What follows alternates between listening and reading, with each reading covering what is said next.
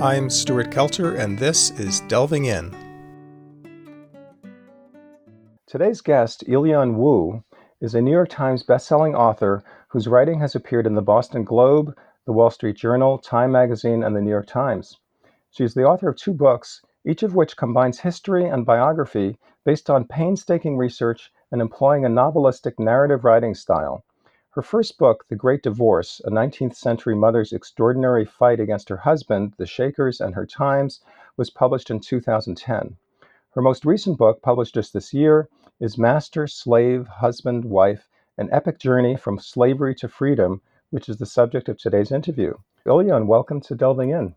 Thank you very much. I'm so happy to be here. So, first of all, kudos on your latest book, which is receiving well deserved stellar reviews, one of which proclaimed that everyone would be a history major if more history books were written this way. Tell us about your selecting the, this particular story to write about, your preparation for writing the book, and for choosing a writing style currently known as creative nonfiction. All right, thank you very much for that multi part story. I guess I'll take on the first part in terms of how I connected with the story. And this is a moment that I really try to conjure each time I'm asked this question because it was such a powerful reading moment for me. Um, I was in graduate school at the time and I was taking a class on the literature of passing. I actually, frankly, was not very happy in graduate school. I didn't want to be picking apart literature. I wanted to be loving it and growing it.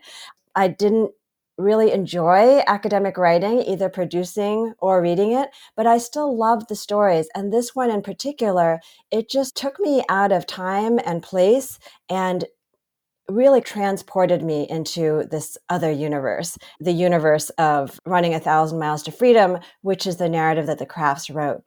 So I remember feeling like that voice was in my ear and wanting to follow this voice. I remember being deeply moved uh, by the trauma that the crafts evoke in the story about their journey to freedom, but also the bits that come before that. And I found myself really wanting to know more. They say a lot in their story, but there's a lot that they also leave out. So I was left with these questions. And I guess I kept coming back to it, the story over the years, every couple of years, I'd wonder about it. I'd wonder what happened to them. I'd wonder about their backstory. And I honestly hope that somebody would write a book where I could learn some of those things myself. But that book didn't come along. And at a certain point, I guess I started doing some of that, as you described, painstaking research and fell into an Alice in Wonderland big, deep rabbit hole and I couldn't help but start delving in. So, as you mentioned, they wrote a, book themselves, a, a, fairly short one, I think 60 something pages about their escape, but not the whole context before and after. And also, they were public speakers, so there were many newspaper articles about them. So, there was a lot to look into, but I imagine you also had to uh, really ferret out some less uh, accessible information as well. Yeah, there was a real balance. I'm so glad to have had that original narrative. The story wouldn't have existed without it. And it wouldn't have existed without their bravery, not only in making the escape, but as you say, in telling their story. So I think this is also what makes their writing so powerful is that by the time they write their story, they've told it across thousands of more miles. They they told it on an abolitionist lecture circuit in in New England, they told it in England, in the United Kingdom, and in Scotland. They had a dozen years to tell this story in many different ways. So when you when they wrote it down, there's almost like an imprint of this oral story sort of etched into the writing itself that makes it feel really immediate and accessible. But there there's a lot that they they leave out, which is where that research began. And for that, I used a huge a host of different kind of information. There are the newspapers and the public records, but there are also private letters and diaries and all kinds of other um, archival information that I used to really bring their story to the fore. Yeah, another remarkable thing about their book is the fact that they wrote it because they were slaves, and as slaves, they were not permitted to learn to read or write, and they, that was that happened only later in fact, that happened even after their uh, lecture circuit in New England. It was only after they went to England. That's really uh, remarkable. Exactly. And it's actually one of the reasons why they they decided to make this extraordinary escape for a host of different reasons, which I explore in the book. It's one of the big questions I had going into the research uh, because they keep the circumstances of their departure pretty general. And I wanted to know was there a specific impetus? And I did find some specific motivations in their time and place. But one of the sort of general pressing reasons that they had throughout their lives to want to escape slavery is because they did not have literacy. They were denied literacy. And there's so many levels of irony there for Ellen Craft growing up in a household where both her father and her later enslaver, Robert Collins, both of them were really heavily in, invested in education and specifically in the education of young women. So Ellen Craft grew up in a place where education was valued, but absolutely denied for her. And later on, when she ends up in Boston and she's talking on the lecture circuit, she cites this as a reason, one of the reasons why why she needed to escape. Now, you, you open the book uh, with this paragraph. In 1848, William and Ellen Craft, an enslaved couple in Georgia, embarked on a 5,000 mile journey of mutual self emancipation across the world. Theirs is a love story that begins in a time of revolution, a revolution unfinished in the American War for Independence, a revolution that endures. So, in, in, just two sentences, you provide the historical context, the aspirational vision of an America that lives up to its own ideals, and the enormous distance that the both the crafts and the country have to travel to finally arrive at its hoped for destination. So you put all that together, and then even knowing the ending for the reader, even knowing the ending, it's still riveting to hear about these suspenseful events with uh, danger lurking around nearly every corner. And also central to the narratives is the reader being inducted into the hearts and minds of the protagonists, luring us into what it must have been like to be a slave. And I thought that was really one of the most valuable things about the book and that you've written it and that, we have it to read is there were many slave narratives and movies and so on, but it's really, I think, so important for all of us to put ourselves in those shoes. Yeah, thank you for that reading and pointing to the initial overture. There had actually been some disagreement with my publisher, two different camps, over whether the short story should just hit the ground running or the crafts at four in the morning in their cabin. It's much more sort of dramatic moment, right? Getting ready to leave. And I do start the book that way, the first chapter that way. But this overture was really important to me to really establish the scope, the scale of the story. Because too often stories like that of the crafts end up becoming footnotes or sort of side stories to what's presented as a major American history. And I really wanted to start with a giant lens, looking at the revolution, looking at the nation, looking at these larger patterns and trends in which the crafts themselves and their escape participated. So I start really big, but then I also wanted to go on the super granular level, looking at what kind of shoes Ellen Craft was wearing on her feet, or the feel and the texture of the clothes that she was wearing, or what it was like actually to travel on one of these trains. I thought I had this picture in my mind of this gigantic steam train like we see in the movies, chugging along, larger than life. But actually, when I got to studying the specific vehicles that they were on, these trains were actually quite small. They had almost more like a grasshopper like look to them. In fact, the earlier trains, there was one called the grasshopper. I went very deep dive into into train history and yeah to, to, establish the physical parameters of the world and to conjure as much as i could all five senses to make you feel like you were back in time so, getting into the actual plot a little bit, a critical element that made all of this uh, their escape possible was that Ellen, who was only a quarter black, looked entirely white. And it's a really critical element. And she didn't need to work to pass as white, only to pass as male. so let's talk about that, about you know, how their plan, how they hatched their plan and the skills they needed to pull it off. Yes. Ellen grew up knowing that she looked white, and in fact, she was punished for this from her childhood because she bore such a strong physical resemblance to her biological father that her biological father's legal wife, maybe I should step back for a minute here to say that Ellen was the daughter of an enslaved woman, Maria, and by the man who enslaved Maria and Ellen, a man named J- uh, James Smith. And James Smith had a wife, a legal wife, Eliza Cleveland Smith, who had children roughly the same age as Ellen was.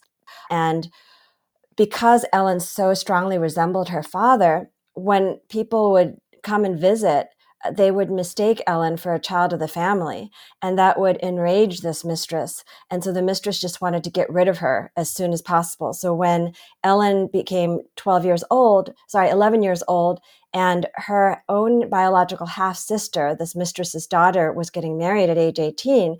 This mistress made sure that Ellen would go with her as a wedding gift. And this was an incredibly traumatic experience for the young Ellen, as you can imagine. She's only 11 and sent to live in this entirely different household banished really because of this resemblance her her passing for white I, that's not even the right expression her appearing white when the last thing she wanted to do was to appear white and so the fact that she was able to use what had been such a source of pain and anguish for her growing up uh, to weaponize that to turn that into a source of power and to invert the social structure is really quite extraordinary i think you uh, use the term appeared rather than passed as white because she didn't just barely pass. Her hair, her nose, her skin, everything looked white, racially speaking. And the other part of it, I think, that you really bring home in the book is that really one of the biggest traumas facing slaves was separation.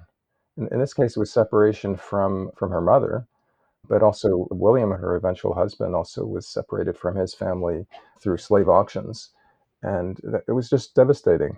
And you, you really, uh, I, think, bring a very visceral sense of that devastation. Thank you. It's central to their experiences. It's central to their escape. It's central to slavery in America. The looming possibility at any moment that one could be separated from one's loved ones and have one's fate completely transformed just on a whim or on a wager or on a money that an enslaver might have lost. So there's never any security and there's always surveillance. And one piece of context here is that the international slave trade was banned in 1807, so slaves could no longer be, le- at least legally, be imported into the United States from Africa. And so the only way to get more slaves was through procreation, which in many cases w- involved the slave master raping their female slaves. And that's what happened in, in Ellen's case. And, and it really, I'm not sure to what extent you deal with this in your book to some extent, but the kind of discomfort for people who were abolitionists to see a white woman on stage knowing that she was a slave. So, wait a second, if she's a slave, she was a slave, anyone could be a slave. And of that, that kind of uh, idea that it wasn't just this other race that was enslaved, it's anyone could be. Yes, that was for white audiences, it was a shock. And it played out again night after night as Ellen William Craft went on the abolitionist lecture circuit telling their story. And we have to maybe pause just for a moment to acknowledge how brave it was for them to do that. Because not only do they make this harrowing journey, like terrifying journey out of slavery, but then when they're at a point where they could go somewhere where they would be safe and potentially anonymous, they choose not to do that, but instead to tell the story. And this is night after night. They are looked at their sort of tour schedule, and their friend William Wells Brown had them on this like just insane circuit. And each night they would have to replay their trauma because people would want to know the details of what bondage was like. And there was always this highly charged moment where Ellen Craft comes out and the impact on audiences when they see white audiences when they see this woman who looks as white as themselves or as they repeatedly write they say she could be our mother or, or our sister or our daughter she could be us. And i think there's a way in which her presence really brings home humanizes for people who don't always see others as human like themselves the the reality of what slavery was like.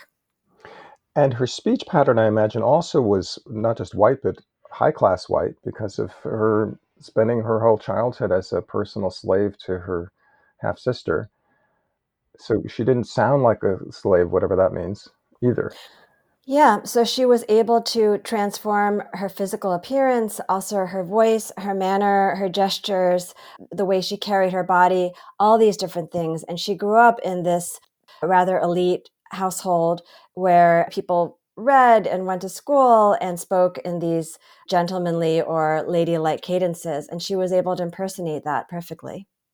And in terms of skills, they, they needed specific skills, or at least her skills especially, to pull this off. So I, I think maybe it was possibly William's idea first, but she had the skills to make it all work, especially her knowledge of what it was, what she needed to look like, and also how she needed to act, and also how she needed to dress, and also to be able to make her own clothing to look like a male. And it was just done so incredibly cleverly she was illiterate, so she was not going to be able to sign her name for the tickets. so she had to figure out everything in advance. What's interesting is that when you read the 1860 narrative, and it's written in William Craft's voice, and actually the cover page in the original narrative has just his name, right? Presenting the story as under his authorship. Now, scholars commonly attribute the book to both of them because there are simply things that he recounts and describes that he wasn't privy to. She has to have narrated those parts of the story in order for him to be able to, to tell it in his voice. Uh, but so when you read this 1860 narrative, he says, This was my idea. My wife really didn't want to have any part of this. She was terrified. She was reluctant. She only did this because I persuaded her to and because she had to. She absolutely had to. And I think this was strategic on the Crafts part because it was really a shocking transgression for her to be putting on male clothes. And this was a time where women were not supposed to be publicly speaking out on the stage, much less having masqueraded in a man's clothing. So you have the crafts presenting it as his idea. But one of the things I discovered when doing the painstaking digging, the research, and as I looked at successive iterations of their telling the story from the very first days when they were out of bondage and in the North, is that it's not so clear it's either there's there are actually suggestions in some sources that it was her idea and then there the newspaper accounts early on have it reported in the passive voice so you can't tell whose idea it was. It was like the idea was conceived rather than ellen conceived the idea or william conceived the idea. It was left vague and it's only later on, as they're telling the story on the road, and it's actually William is picking up as a public speaker, starting to talk more about his own story and learning these strategies of storytelling, that you start seeing the I come in and where that sentence becomes actually active and where William becomes the agent and not Ellen. Yeah, one thing that we really, I think, need to mention that I mm. th- don't think we've mentioned it yet is explaining the title and that, that the primary ruse is that she pretended to be William's master.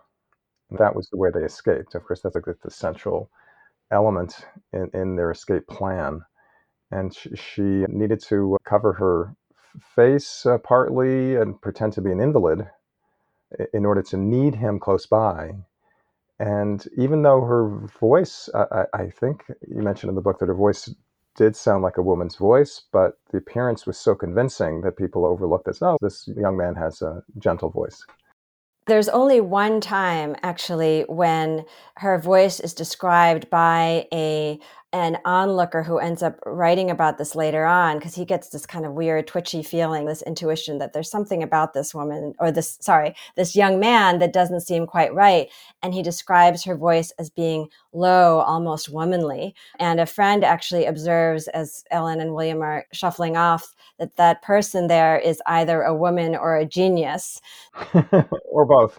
And, and she turns out to be both exactly or both. She is both. But yeah, it was all like a matter of her own performance. One of the things I looked into was, you know, what are these clothing items that she's wearing? And when you read, again, like the later narratives, eyewitness reports, people are talking about how stylish she looks, a fashionable young man, like rich clothes. And remember, she has to pass not only as uh, white, she's crossing lines of race, gender, ability, and class. That's four major lines that she's crossing. So she has the white complexion, the fair skin, and she knows that she can pass as white. She's at actually a disadvantage when it comes to her clothing because she doesn't have, as much as people describe her later as being so stylish and as appearing rich, the clothes that she actually was wearing, as I learned, were not in top form. So William had to go from place to place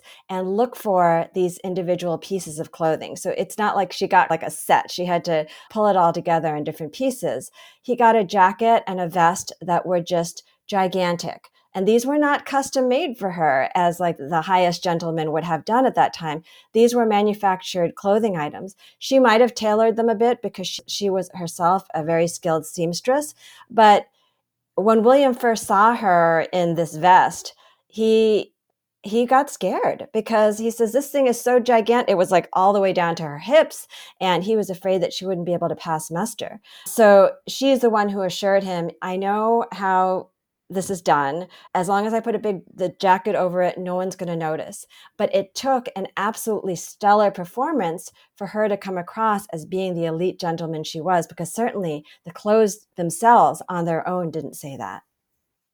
One thing that you make really clear in, in the book, and I've you know I've read this elsewhere as well, is that you know racism was quite rampant in the North too. Even though you had the abolition movement, uh, one of the centers was Boston. Even in a place like Boston, there were incredibly racist people, um, including Daniel Webster, who was an American hero, supposedly. Yeah, exactly. Actually, Frederick Douglass can be quoted saying it's almost worse. It's actually worse in the North than it is in the South. So just because you had no legal bondage in Massachusetts and in Boston at this time doesn't mean those prevailing attitudes towards race didn't carry over. They're very much alive. And in fact, there were a lot of people in Boston across the country who profited from slavery, whether they were enslavers or not. People who, for example, worked in the cotton industry or who had cotton manufactories. These were people who got their cotton from where? From the South. So they were enriched off the labor of the enslaved, the stolen labor of the enslaved, even if they themselves didn't directly do the enslaving. So they had a lot at stake in the perpetuation of the system that led to their own profits. And you write that even the Quakers sometimes drew lines reserving separate colored benches in their meeting places. And you think of the Quakers as being at the forefront of the abolitionist movement. But even there, I'm, sure it wasn't every congregation because I think there probably was there were quite a few Quaker congregations in Boston, even though it's a tiny movement that was centered there. But even with the Quakers.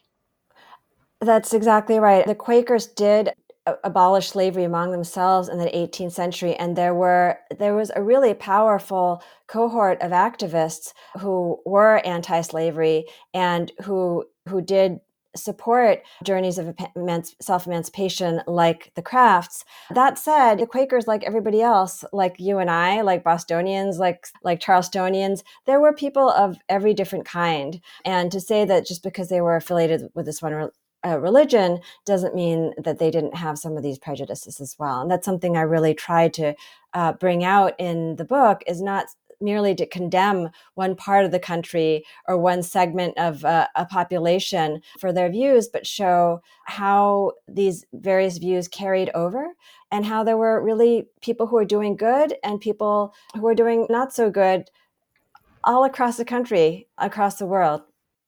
Yeah, and, and, even though you obviously don't have a whole lot of sympathy for the slave uh, mentality, so the slaving, uh, you, you, also, I think, try to get a, at least a little bit into their heads that they had motives that uh, were had to do with preserving the union, or motives having to do with the, the rule of law. That you, you can't just resist the law as if the law doesn't exist because there's a really wonderful section of your book that's just so incredibly exciting when the Fugitive Slave Act was passed and you had s- slave hunters coming into Boston looking for the crafts and the response by the crowds to prevent them.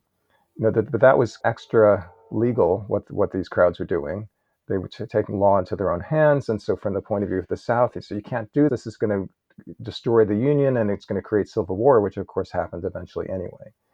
Yes, I think one thing that we don't always think about now as we look back on the history is at this point in time, the Constitution actually had, the United States Constitution had a clause which is known as the fugitive slave clause, which made it imperative, which made uh, imperative to return um, actually the constitution itself didn't get into the rules but it promised that enslavers could recapture those they enslaved if they crossed state lines. It said that if one, if a person who owed labor in one state moved to another state, that the person, the people to whom that labor was owed had a right to go after them. So this was in the Constitution itself. So when you have a nation like ours that was on the cusp of being eh, just about to be torn apart over this issue of slavery, even if you are not pro slavery, there is that argument that this is the Constitution that holds us together, and we have to uphold this, whether we like it or not.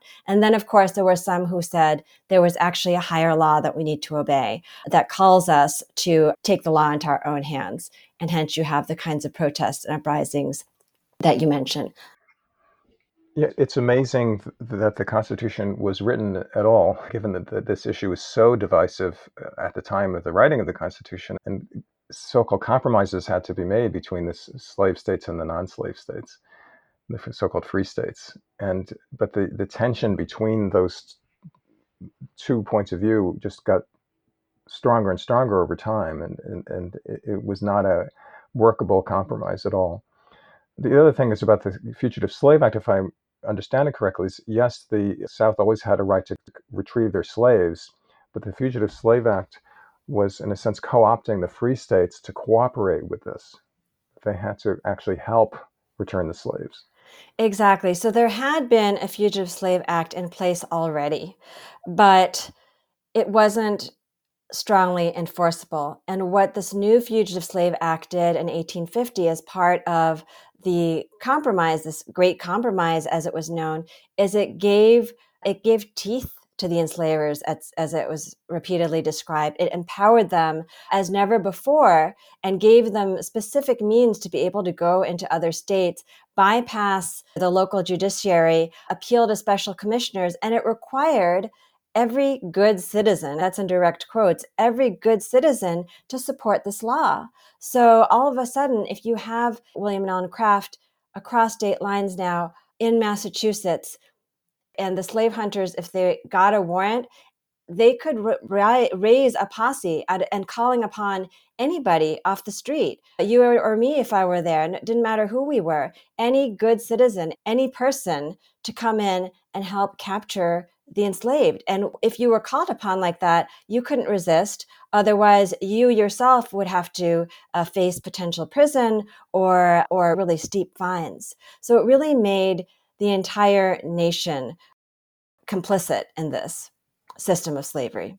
Yeah, I, and I, I, think that must have been the reason why it was so enraging to abolitionists that not only is slavery continuing, but you're expecting me to help make the system work. And that's it's really incredible. And, and, and the part that was a compromise, my understanding is that it had to do with the new territories that the Mexican American War had just happened and all these new territories are opening up. And the question is when those territories became, became states, would they be slave states or free states? And there's a lot of tension over that. I remember reading somewhere that one of the possible compromises that never happened is that this number of slave states could be increased, thereby providing more senators for the US Senate, was to divide Texas up into four states. Because it's big enough to do that. That never happened, but that would have been one possibility. Yeah, there were all kinds of different ideas. And before the compromise, there was an even balance. And then this question was like if you had you know you had the mason dixon line before from the compromise of 1820 and that sort of divided north and south but what about if you have this gigantic long state like california it's long and skinny and it sits right on top of that line so what do you do about that do you cut it into pieces? Do you admit other states in a balance? So it was really, we were almost at the point of civil war, really, at this point.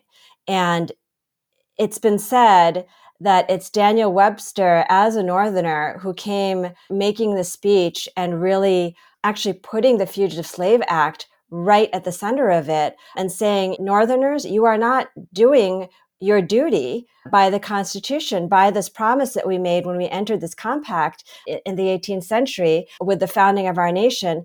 You have to step up. We have to step up. This is a sacrifice that we need to make in order to bring our nation together. Yeah, and I think someone like Daniel Webster really believed he was saving the Union, even though the Civil War would start less than 10 years later. One could say yes that the, it held there's one historian who says this that moment where he made his statement about the fugitive slave act that is a moment that held off civil war for the next 10 years. If we could just get back for a moment to the the scene when the slave hunters hunting william and ellen willis hughes and john knight they came up from macon georgia oh, which is where the william and ellen were slaves up to boston and fully expecting to retrieve them and they were sounded like they were very confident about it. They had the law on their side. They had the Fugitive Slave Act, and Ellen and William had so many allies that you, you can imagine they had a whole kind of intelligence service working in their favor, knowing that they were coming, knowing when they arrived, knowing where they were located. There were houses that had secret passageways in them. It's really just an amazing story. It really is. Maybe we can break it down between the the slave hunters and then talk a little bit about William Allen Craft and sort of the fortifications that they had there in their community. But these are these were almost when you read about them in the papers, they are really caricatured at one point. So they go in anonymously. And this is, again, part of the reach of this compromise and the Fugitive Slave Act is that the crafts and slavers don't themselves have to go up to the north to claim their slaves. They can send proxies. So there's all this paperwork. You can actually see it online. It's one of the things I've been meaning to do on my website is to is to uh, give direct access to some of these documents, but they have these documents signed off by Robert Collins, by Ira Taylor, who are the Crafts' uh, respective enslavers. They were enslaved by two different people. They have these documents authorizing these the Willis Hughes, who is the sort of like the, the brain and the brawn of the operation to go to pursue the crafts. And so they're going in anonymously. They land at this hotel, which is talk about irony of ironies. It's called the United States Hotel. And I've walked myself from that location. It's no longer in existence, but from the United States Hotel, like across the common, it's like a like a 15 minute walk or something like that. 15 minute walk separates him from William and Ellen Craft.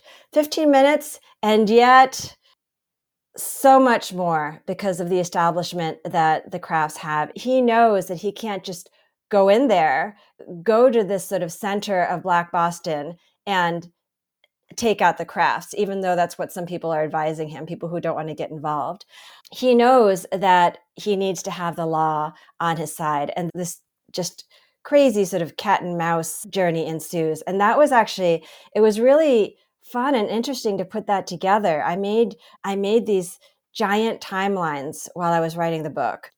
It's like hundreds of pages of timelines um, for the different parts of the story. And in this particular one, I wanted to figure out where each player was at various times. So i'd have i'd have rows that would indicate the date or the time or even down to the hour. And then i'd have columns with let's say john knight or uh, willis hughes or the crafts enslavers and then the crafts individually because they start hiding in different places. And i got a map and i was plotting their locations on a map. And it's insane how many times they came so close the, the, I think you have the makings of a video game here. You know? it really was. Yeah, yeah. I, I one could. yeah, escape the slave hunter. yeah, and and then even though they have all the support, and it seems like they're not going to get captured ever, and you have this sheriff. Boston had a sheriff at that time similar. We still have sheriffs here in New Mexico, but they had a sheriff who refused to, to sign the order. He just came up came up with excuses and just never got around to it. So that that's you know part of the reason why they couldn't do it legally. But eventually, it seemed I think to the crafts that eventually they could be captured. And they got tired of all the lecture lecture circuit was exhausting, and the having to always worry about getting recaptured was exhausting. They must have been physically exhausted really from the moment they arrived in the North. They really didn't have any kind of break. And actually, far from saying that they were protected in this community, I think they were intensely vulnerable at any every moment and that's one of the things that i learned from making these charts and things is is that intense vulnerability in the end we end up getting for example we can celebrate their journey out of the south to the north and focus on the highlight highlighted points where they overcome we can do the same thing for their journey across the abolitionist lecture circuit or then their journey within Boston where the slave hunters are there. But it was not a foregone conclusion at any point during their initial escape from the South. They could have been captured. They came so close. They would have been sold apart from each other. They would have likely been physically punished, maybe killed, tortured in front of each other the, those same possibilities hover over really every part of their story, including in Boston. So everyone actually in Boston, the, the presumption was actually that they would be captured. And the marshal and others were preparing for that eventuality. They were trying to, they were equally focused on figuring out where are they going to be jailed how are we going to get them to the south as they were on retrieving them so the fact that they got out is really incredible and that's where i think even if you know that they get out the how of it is just intensely exciting it was for me even though obviously i know what happens at the end of the story and at the end of every chapter i felt myself at the edge of the seat because they really just came so close to not making it and one of the solutions that was proposed but rejected by both sides, which is amazing, was that their freedom could have been purchased, because they could have compensated. They could have easily raised the money. Not them. They wouldn't have to pay for it themselves, but the abolitionist societies would raise the money and could pay their slave masters to at the market price. But both sides rejected it out of principle. Can you imagine Yes, actually, Frederick Douglass had his freedom purchased. William Wells Brown, who the Crafts were traveled with, eventually also got his freedom purchased. But that was never on the table for the Crafts as a matter of principle. And actually, it was never on the table for their enslavers either, because it wasn't for everybody involved, it wasn't just about the Crafts and their case. It really felt to everyone like the future of slavery um, and the fate of the nation were on the line. Ellen Craft's enslaver, Robert Collins, says, I know that Ellen Craft would not make a great slave at this point. She's experienced a whole nother life in the, the North he's not thinking about the the physical use that he's going to have of her as a piece of human property but it's a matter of principle. He says he wanted to make this a test case for the nation. And so when this, these offers are made and honestly at this point long past the point where he has any hope of getting uh, of capturing them there are these offers being made right? Even when the crafts are overseas offers are being made but Robert Collins refuses. Yeah, he was defending the whole institution of slavery, basically. Exactly. And he says if they can, the idea behind this is if they can be bought, then any sort of anyone can be freed and then it undermines the whole system and the crafts for the exact same reason they say we wouldn't we wouldn't be bought for 2 cents because if we can be purchased then we're what about all those people who can't be we need to fight for them and we need to stand with them. So I'm wondering if we could shift gears a bit and talk about their next decision, which was it was just too exhausting to worry about being recaptured, and so they decided to move to England. So how did that work? How did, how did that happen, and, and what was it like for them there? Actually, just to, to credit them, I don't think it was exhaustion alone because obviously we're the exhausted, but it was more that it was, it just seemed more and more inevitable that bigger and bigger guns were being called in. At the point that they decide that they have to flee, that's when Daniel Webster himself is getting personally involved. The president himself has been contacted. This the circle is closing in on them. And they realized that they could do more, I think, speaking out against slavery and standing up and being alive than, than the other consequences of being captured. And also, there were so many people who pledged their lives to supporting them. There would have been bloodshed. So there were so many other lives at stake besides their own. And they wanted to make a, a larger international impact. And they happen to know that William Wells Brown, this I, we haven't spoken yet about him, but he's really one of my my favorite characters in the book. Yeah, he's like the chief supporting actor, right? if it were a movie. Yeah, exactly. He's gives somebody an Oscar for that. He's this incredibly charismatic, brilliant orator, storyteller, people person. People all different kinds of people, it said, with like, you know, you meet a certain person who has a certain kind of charisma and they invite you to tell their story. So not only did he tell stories really well himself, but he was an incredible listener and people wanted to confide in him. And he had this ability, both one on one and in giant halls, of just connecting. He had that sort of charisma. I guess there's no other real way to express it. And he he's the one who invited them first to tell their story, to go on the road. And at a pivotal moment, this is actually a moment of serious like exhaustion on their part. They had escaped bondage. They had spent months on the road with this incredibly charismatic but tireless man who could be quite exhausting when he says, Hey, let's go international. I've been invited to go to France. You want to come and tell the story over there? They decided they were going to stay in Boston. And that turned out to be a fateful decision because that's when the whole Fugitive Slave Act and the, and the slave hunt uh, came into play. But the good news is that when they needed to flee the nation, they knew that he was going to be overseas. And of course, he knows a good story. He's already telling the story. He's ready for them to join him. So they had a place to go. They had a platform, but it was by no means certain that they were going to make it. All the ports are being watched. The boat that William Wells Brown himself had taken from Boston to Liverpool out of Boston Harbor, the steamship Cambria that they might have taken from there, they weren't going to be able to get on in Boston because everyone was watching and because the slave hunters were actually one of them stayed around and was waiting around in New York hoping to be called back. So they had to take this other longer harrowing escape under on the under, underground railroad also taking trains and uh, boats and all kinds of things to be able to get out of the country and if the first journey out of the south seemed to be almost charmed and that they dodged all these incredible bullets. Everything magically, it seemed, went right. They made all their shift changes and everything. This second journey out of America is like disastrous. And I'll just say that.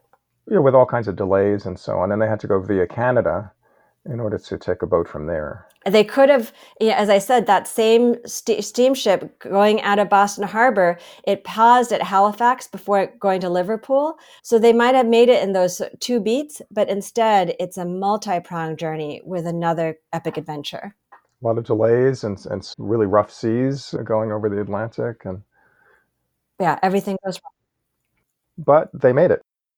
And not only did they make it, but because of William Wells Brown, they were able to hit the ground running and immediately join the lecture circuit there, like without missing a beat almost. Exactly. I think William is rearing to go when they arrive in the UK. And again, there's just so many beats that lead up to this moment that I, I can't really recount briefly now, but the book will carry you through that. By the time they get overseas, Ellen is really sick. They're both sick. They're both physically exhausted and in trouble, but Ellen is really dangerously ill. And when they arrive in Liverpool, they hear from Brown, who's, Hey, you want to come and meet me and go on the road? And they decide that Ellen is too sick. They pause there for a few days. And then William actually goes without her. So this is the first time they've really had any kind of individual journey, physical journey apart from each other. And I think that's why this last part of the story was I felt like so critical. Originally, I was the scope of the book was such that it was going to end with their feet touching the UK. But my editor Don Davis was like, I want to know what happens in the UK. And also, the more and more I thought about it, we haven't seen them as really as separate. They're working as a team up until this whole time. But once they get to the UK and they're out of danger of being in bondage, now they get to decide for themselves what their freedom is going to look like. Now they get to go on these individual journeys and make different kinds of choices. And immediately upon arrival, they are given this opportunity and at least william is and he has this it's one of my favorite chapters to write the funnest chapters to write but there's this sort of bromance adventure that he goes on with william wells brown as they take edinburgh by storm yeah, and William became quite an orator himself, it sounds, whereas Ellen was riveting for other reasons. I mean, her, both her appearance and her dignity and straightforwardness. But William, it sounds like he was really more of a, similar to the other William Wells Brown, was a very riveting, skilled speaker. Yeah, he, I'm sure he learned too from being on the road with such a brilliant speaker as William Wells Brown. But he himself was naturally, he came across as being very self possessed. He expressed himself really well. He was funny. That's something I think that people found surprising when they, when he has his first sort of solo speaking experience in the United Kingdom he's not focusing on the sad notes. He surprises, jolts everyone by this incredible picaresque adventure with some very lively, dramatic, and even funny moments. He uses humor as a strategy, as did William Wells Brown. One thing that, that you didn't mention yet is that the William and Ellen weren't married until much later. I think after they got to Boston and before they went to England. And one thing you, you just as almost as, as in passing, you mentioned that she had to give up certain rights in getting married, which is a whole different story than slavery. But she no longer had the right to own property on her own. There were all these laws that were that were sexist that were still on the books. She couldn't vote, and but on balance, it, it made sense to them to have that legal status.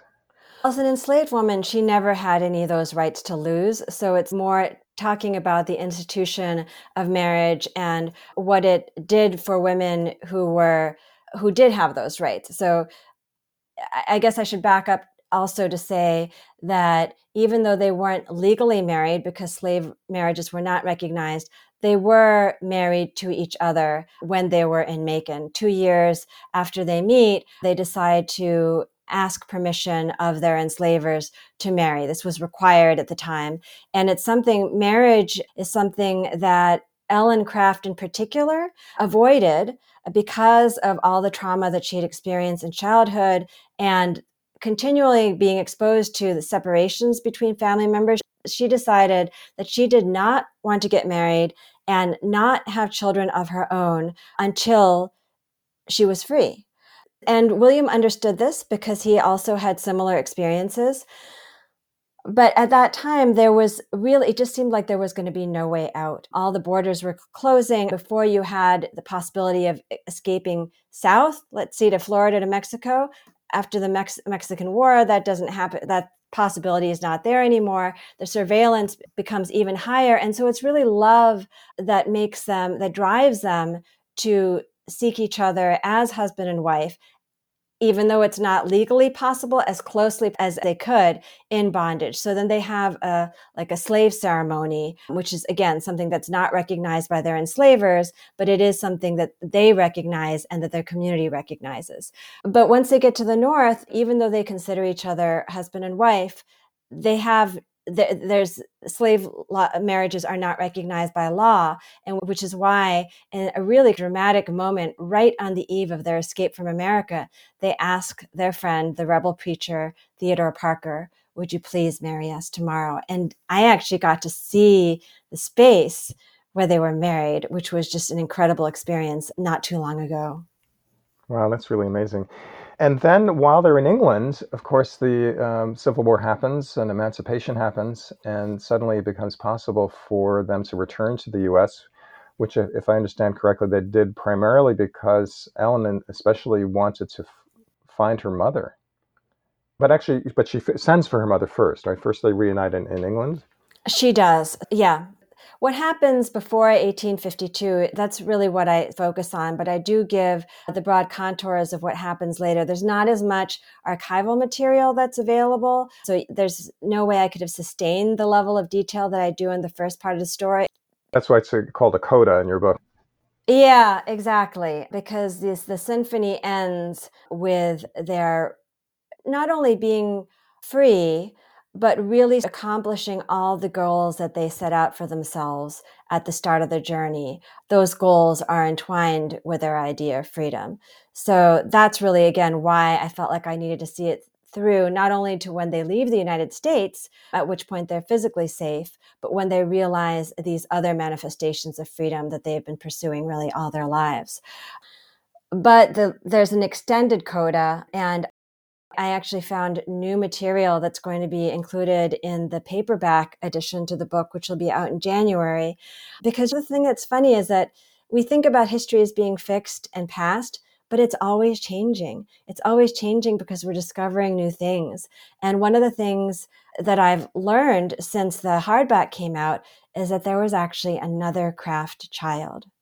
And the story of this craft child also intersects with Ellen's this is going to be a spoiler, but eventual reunion with her mother. I guess I'm not so worried about spoilers because, as I've said before, the how of this story is so fascinating that it doesn't matter if you know what happens. The how will really pull you in and surprise you. Yeah, it's still, as I mentioned earlier, it's still riveting, even knowing the ending. It's still riveting to to read about the, the, these harrowing scenes of uh, in their escape, and and and also other parts of the book as well. And and another thing that you, uh, in the coda of the book, you make it clear that this is not a happily ever uh, ever after ending. That they still faced quite a bit of hardship even after they moved back to the states, setting up a farm in North Carolina or South Carolina.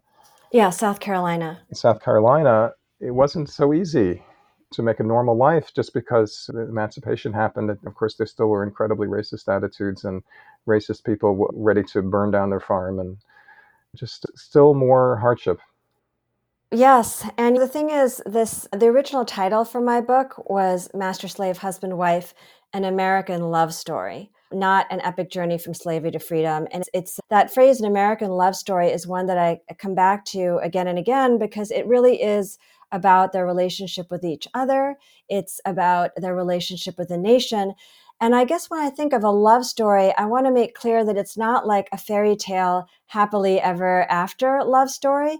It's more of an enduring relationship. There's a Korean expression that's called, it's called chung.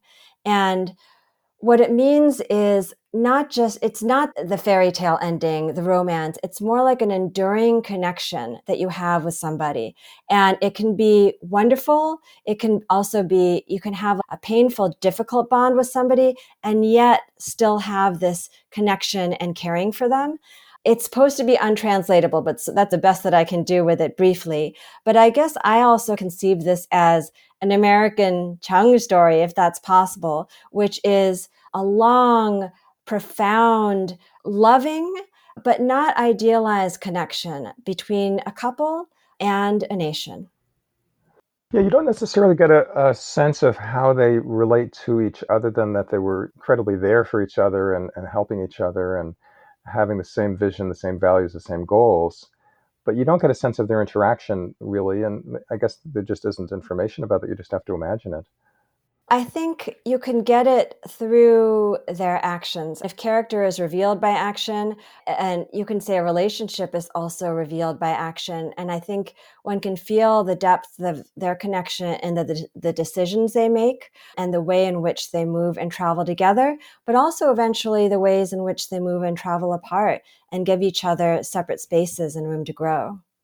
And then, of course, they have what, five or six kids? Yes. Together eventually. They do. We're just about out of time. I don't know if you have an idea for your next project, but can we get a sneak preview into that? I have a couple different things that I'm bouncing around, but it's too early, I think, in the gestation to really be able to name them. But I think I will actually be traveling with the crafts for a while longer. And I will also be developing things. There are so many incredible materials, and we didn't talk much about sources, but there are sources that I uncovered that are actually very accessible, even digitally, if you know where to find them. So, one of the things I also want to do is to develop my website, and also I'll post these things on Instagram uh, as I start putting up new pieces of my website that enable people to in- interact with these pieces of history and study them. And hopefully that will take others in new places, maybe inspire new kinds of research, both about the crafts and other histories. And who knows, maybe eventually there'll be a movie or a drama series. It's certainly uh, a topic worthy of that. yes, it really felt to me like a movie from the very beginning. I want to thank you so much for coming on to Delving In. Uh, Ilyon Woo, uh, the author of Master Slave Husband Wife An Epic Journey from Slavery to Freedom, a wonderful work of historiography and creative nonfiction. Thank you so much for coming on to Delving In. Thank you so much for having me. I'm Stuart Kelter, and you have been listening to the podcast edition of Delving In, originally broadcast on KTALLP, the community radio station in Las Cruces, New Mexico. please visit our website, lccommunityradio.org, and see what KTAL has to offer. We appreciate listener donations to help us stay on the air and to continue to grow in cyberspace.